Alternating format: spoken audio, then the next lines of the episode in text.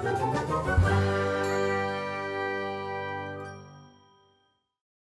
Sivita Supi, selamat datang di UPI Podcast, program Bibir Bincang-Bincang Ringan. Nah, di kesempatan kali ini tuh kita bakalan membahas mengenai hal yang mungkin di kalangan mahasiswa itu hal yang baru, yaitu program MBKM, Merdeka Belajar Kampus Merdeka. Nah, di program MBKM ini tuh merupakan program, salah satu program yang dicanangkan oleh Bapak Kemendikbud, yaitu Bapak Nadiem. Nah, untuk mahasiswa yang mengikuti program MBKM ini tuh uh, bisa mengikuti kegiatan pembelajaran apa pun. Misalnya mau KKN, riset, mengajar di sekolah lain, ataupun uh, mengikuti pertukaran mahasiswa di universitas lain. Nah, di kesempatan kali ini tuh uh, Resti bakalan ngundang dua mahasiswa yang tentu saja mengikuti program MBKM ini. Kita kenalan dulu yuk Sivita Supi. Halo Kang Teteh. Halo Teh. Boleh dong kenalan dulu nih siapa namanya, dari jurusan mana, terus universitas mana juga. Apa enggak Kang? Iya, Boleh. iya, betul gitu, Mak. Nama saya Aflah, saya Iya. kuliah di UPI, jurusan Psikologi angkatan 2018. Oke, Kang Teteh. Halo, kenalin namaku Levi Aprilia dari Universitas Pasundan jurusan Ilmu Komunikasi angkatan 2018. Bener kan ya Kang Teteh ini ikutan program MBKM ya? Bener banget. Oh, bener bener banget. banget. Aku pengen tahu nih eh apa ya awalnya tuh Akang sama Teteh tahu program MBKM ini tuh dari mana sih? Boleh dari Akang dulu deh, Oh, boleh. iya. Kalau saya sih dikasih tahu sama kepala departemen ya, ketua jurusan gitu. Iya. Ada program MBKM, terus kalau mau mahasiswa angkatan 2018 sampai 2019 ya, ikut gitu, ikut eh, MBKM ini. Ya udah saya daftar gitu dari situ. Infonya. Kalau Teh Levi Sama sih kayaknya kayak dari ketua prodi ngabarin tentang program MBKM ini terus juga ngadain sosialisasi beberapa kali. Oh gitu. Terus alasan eh, kalian tertarik sama program ini tuh apa sih? Kalau aku pribadi tertarik kenapa? Yang pertama ini kesempatan emas banget gak sih Kang? Iya bener banget. Ya kan, karena kapan lagi gitu bisa menikmatin program kayak gini. Terus juga udah semester 6, udah mau lulus kan. Jadi kayak berusaha mem- memaksimalkan satu tahun se- sekarang itu dipakai apa sih? Gitu. Eh, gitu. Kalau Kalau saya sih sendiri eh, pengen ngebantu diri sendiri juga gitu ya dengan memper, dengan menambah relasi gitu. Apalagi kan ini saya ngambilnya ke luar gitu ya, bukan luar UPI lagi ya, luar Iya. Bandung gitu, luar kota. Jadi kan dan saya juga semester 6, jadi udah mulai berkurang lah kesibukan kuliahnya. Betul. Jadi saya pengen ngambil keluar gitu buat MBKM ikut MBKM ini. Oke. Eh, ini tuh pengalaman pertama Kang Teteh buat ikutan program kayak gini kayak pertukaran pelajar atau kayak gitu? Ya, Ya, benar banget. pertama. Pengalaman pertama, Pertama juga. Kalau Akang ke universitas mana kalau boleh tahu? Kalau saya ke UNESA, Jurusan eh ngambil matkul apa tuh Kang? matkulnya kode etik, kode etik psikologi. Oh itu aja satu. Satu aja. Kalau Teteh Kalau aku sendiri kebetulan ngambil ke UPI, ke UPI. ngambil matkul apa Teh? matkul pemerintah sama digital. Oh it- eh, itu tuh ada batasan nggak sih kalau dari Unpad sendiri? Ada ada waktu itu kan saking banyak yang ikut serta gitu ya. Jadi ada penyeleksian. Jadi di kuota eh, maksimal 100 orang yang datang eh yang harus keterima gitu. Oh gitu. Terus berarti ada tes-tes gitu ya? Kalau tes sih enggak, tapi paling administrasinya doang.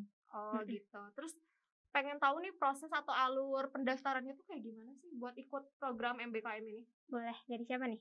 Dari saya dulu. Ah, Dari saya dulu aja. boleh. Kalau alur pendaftarannya kan biasa ke ketua jurusan dulu ya, kan ketua prodi sama sosialisasi juga berapa kali sama saya juga di Zoom gitu misalnya. Buat disarankan buat angkatan 18 daftar kode etik ini disesuaikan.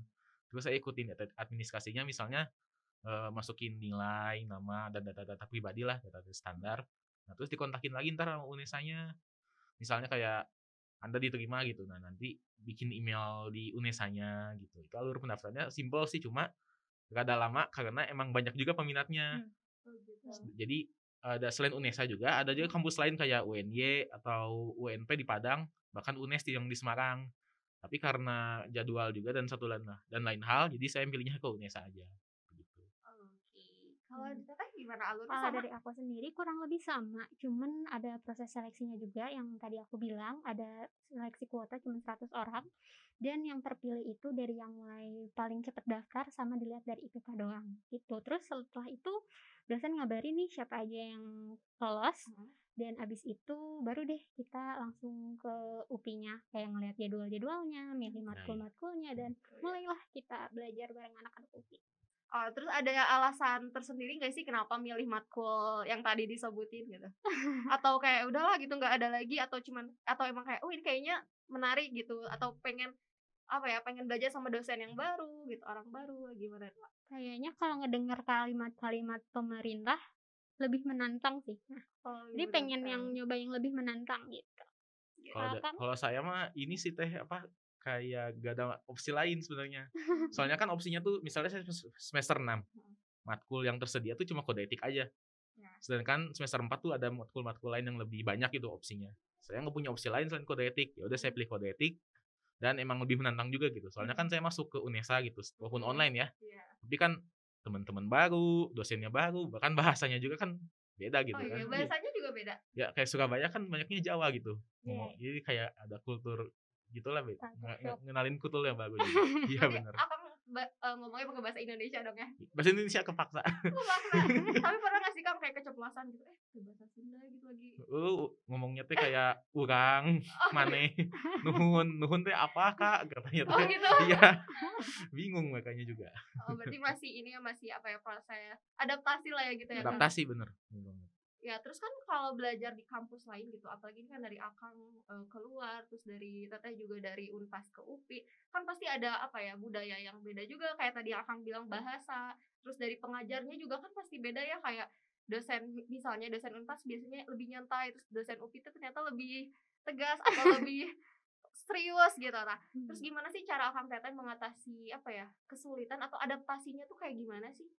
Oke, siapa? Teteh dulu, teteh dulu aja. Kalau aku sendiri jujur awal-awal masuk tuh emang kaget banget banget banget di mana kan kalau unpas itu masuknya eh, lebih lama daripada UPI beda seminggu jaraknya jadi pas masuk UPI tuh Oh. udah belajar seminggu otomatis ketinggalan satu minggu kan terus abis kaget kayak gitu udah mana telat banget zoomnya terus tiba-tiba di hari pertama udah langsung dikasih tugas gimana nggak kaget Iya ya kaget banget itu mah.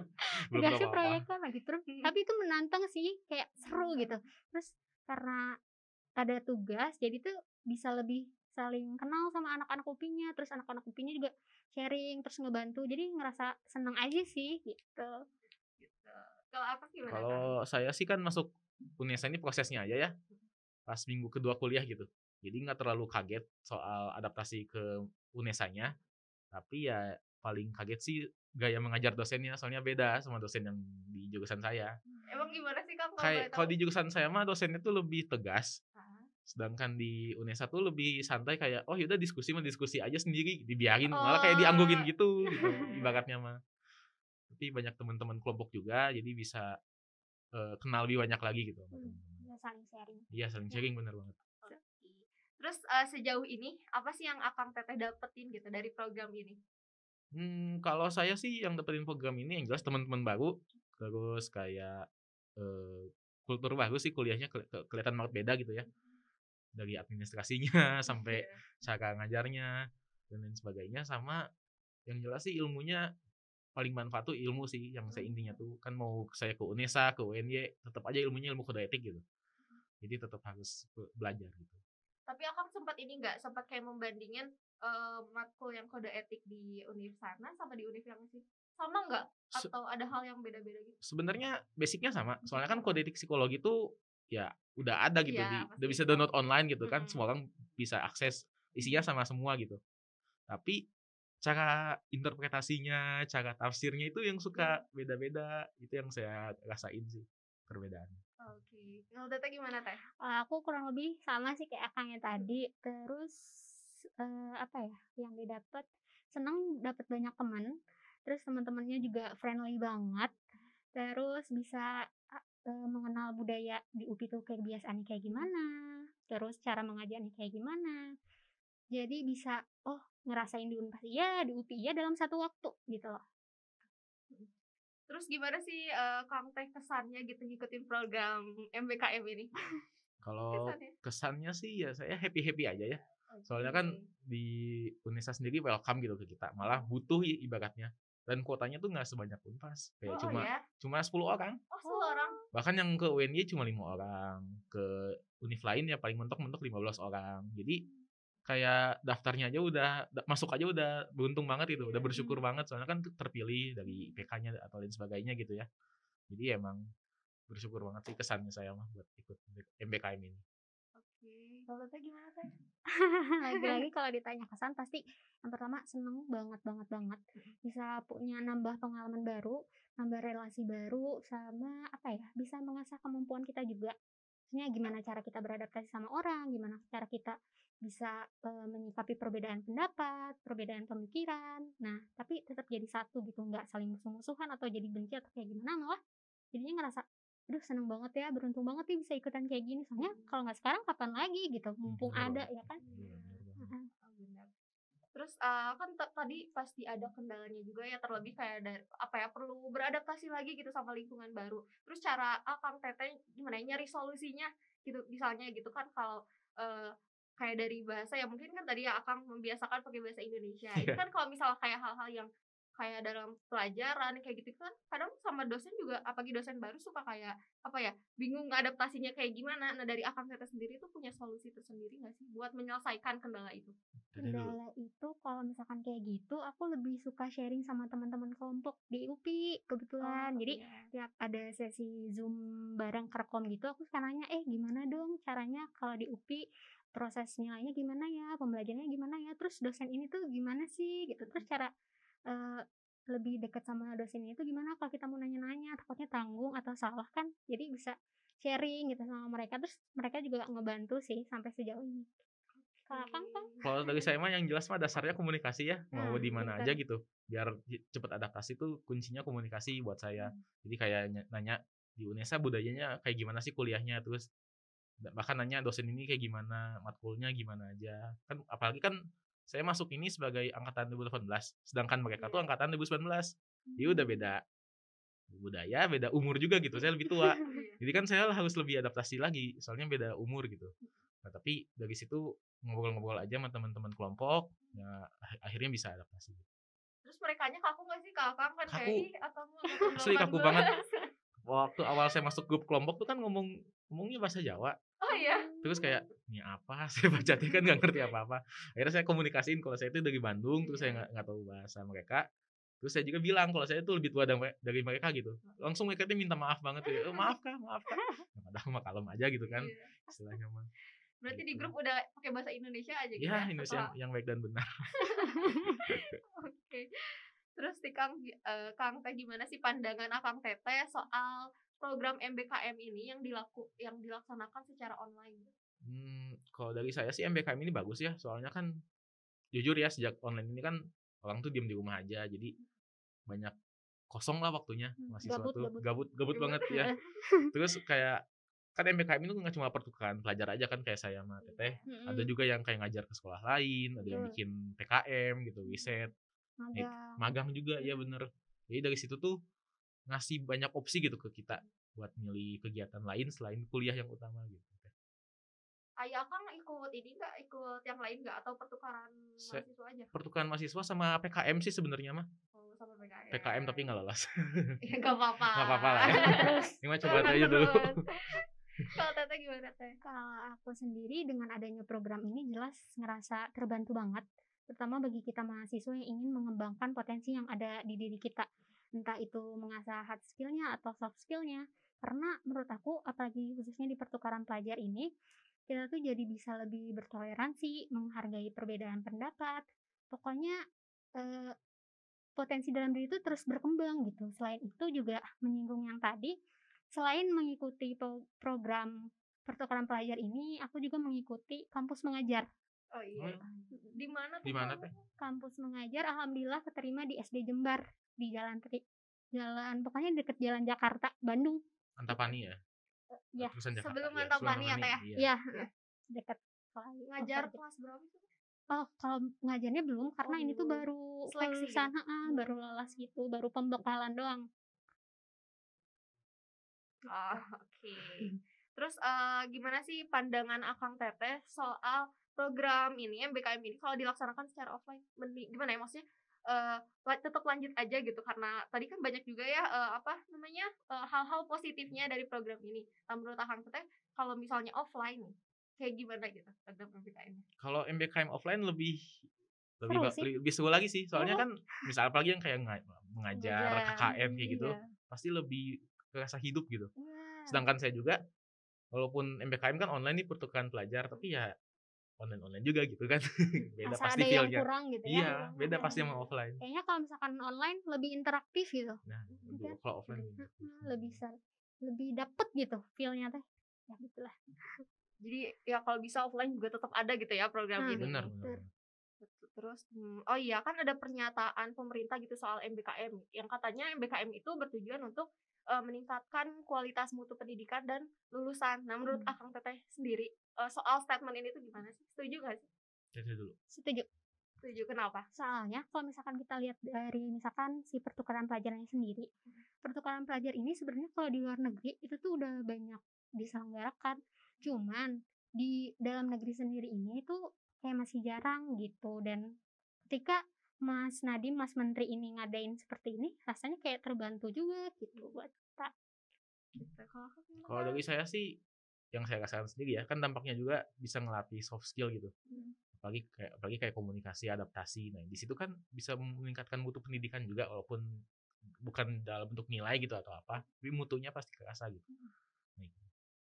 Oke, terus eh, selain dari kegiatan apa ya kegiatan kuliah gitu, Akang Teteh ada kegiatan lain gak sih di luar di luar akademik kayak gitu ada ada nggak? di luar akademik saya ada organisasi jadi di psikolog Oke. di jurusan saya psikologi prodi saya ada tiga ada himpunan tuh organ ormawa ada tiga. Hmm. BM hima ya DPM pengawasnya sama besok KKM nah besok KKM itu tuh jadi ngawasin KKM KKM tuh kayak kayak UKM tapi Hmm. unitnya cuma jurusan aja.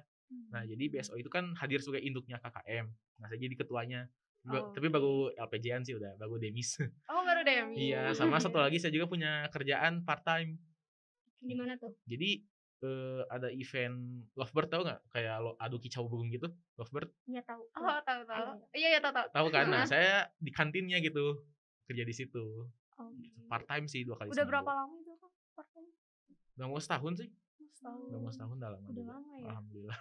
Kalau gimana teh? Kalau aku sendiri paling ikutin kegiatan-kegiatan di luar kampus kayak volunteer gitu atau ikutan pelatihan kepemimpinan.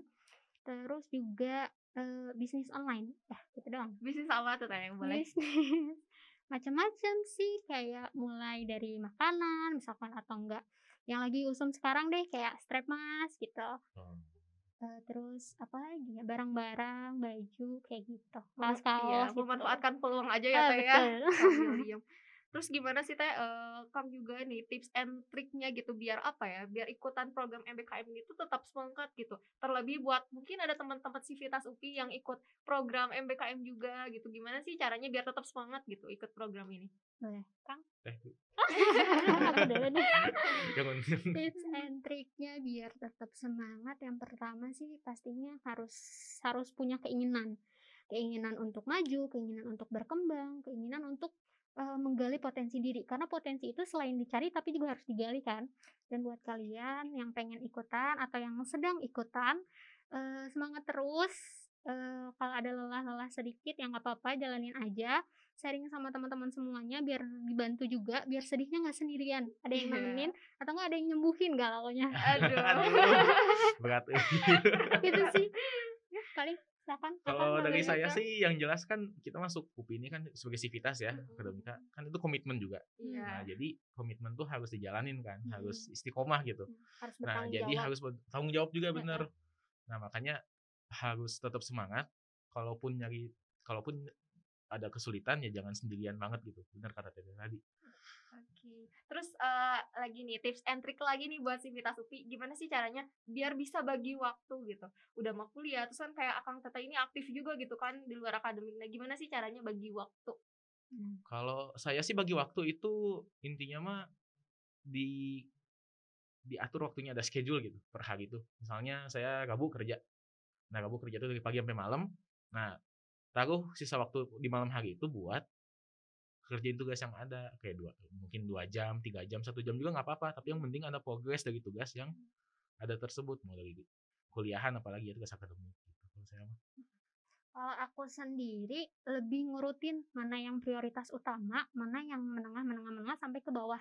Jadi kalau misalkan aku sendiri prioritas utama aku adalah sebagai mahasiswa seorang pelajar. Yang mana kalau kuliah itu urusan nomor satu dan selebihnya nurun-nurun-nurun ke bawah itu eh, kayak apa ya bisnis kayak gitu baru setelah kuliah kalau kuliah udah beres baru jalanin bisnis gitu atau kalau bisa sambil nyambi gitu lebih menantang Iya. Oke ini eh, Kang Tep pertanyaan terakhirnya. Eh bukan pertanyaan mungkin ya. Ada pesan ada pesan gak sih kayak buat Civitas UPI yang mungkin yang lagi nonton podcast kita gitu? Kang? Kalau pesan saya buat Civitas UPI mah, apalagi kan semester 6 nih saya, semester 6. Mau semester 6, semester akhir atau yang Hmm. maba gitu ya. Hmm. Harus tetap semangat gitu. Soalnya kan kuliah ini komitmen dan pasti punya faedahnya gitu, punya manfaatnya ke diri sendiri maupun orang lain. Kan orang yang paling baik itu yang bermanfaat ya. Jadi Hmm. kita harus cari manfaatnya terus gitu dari kuliahan ini. Ke- Itu aja paling. Kalau dari aku sendiri untuk kalian semua khususnya para Civitas UPI semangat terus benar kata akangnya tadi semangat terus raih cita-citanya semangat terus dalam hal kebaikan. Kalau aku boleh kasih pendapat kita sebagai anak muda nih terutama para mahasiswa harus bisa mengembangkan potensi yang kita punya. Potensi itu harus dicari dan juga digali Peng- cari pengalaman sebanyak-banyaknya eksplorasi semua yang kalian mau terutama di program MBKM ini karena menurut aku pribadi program ini tuh bisa diikutin sesuai dengan minat kita bidangnya masing-masing karena kan pilihannya ada banyak ya teh ya Iya, Banyak banget. banyak Mm. banget. jadi ya pokoknya mah selama ada kesempatan gas terus lah pokoknya Oke. Ya itu dia Civitas UPI perbincangan kita mengenai program MBKM. Eh, apa ya sesuai yang tadi akang tete bilang gitu ya kalau ada kesempatan bagus tuh ya diambil gitu karena belum tentu kesempatan itu tuh akan datang dua kali gitu ya Nah, makasih juga ya buat Civitas UPI yang udah nonton podcast kita. Terus Akang Tete juga ya makasih banget udah mau hadir di podcast Sama-sama. kita kali Makasih ini. Makasih juga, Teh. Iya, Makasih iya, juga. iya. Iya, sama-sama. Ya, pokoknya eh, makasih juga ya buat Civitas UPI yang udah nonton podcast kita. Jangan lupa nonton podcast UPI Podcast lainnya. Sampai jumpa. Dadah. Dadah.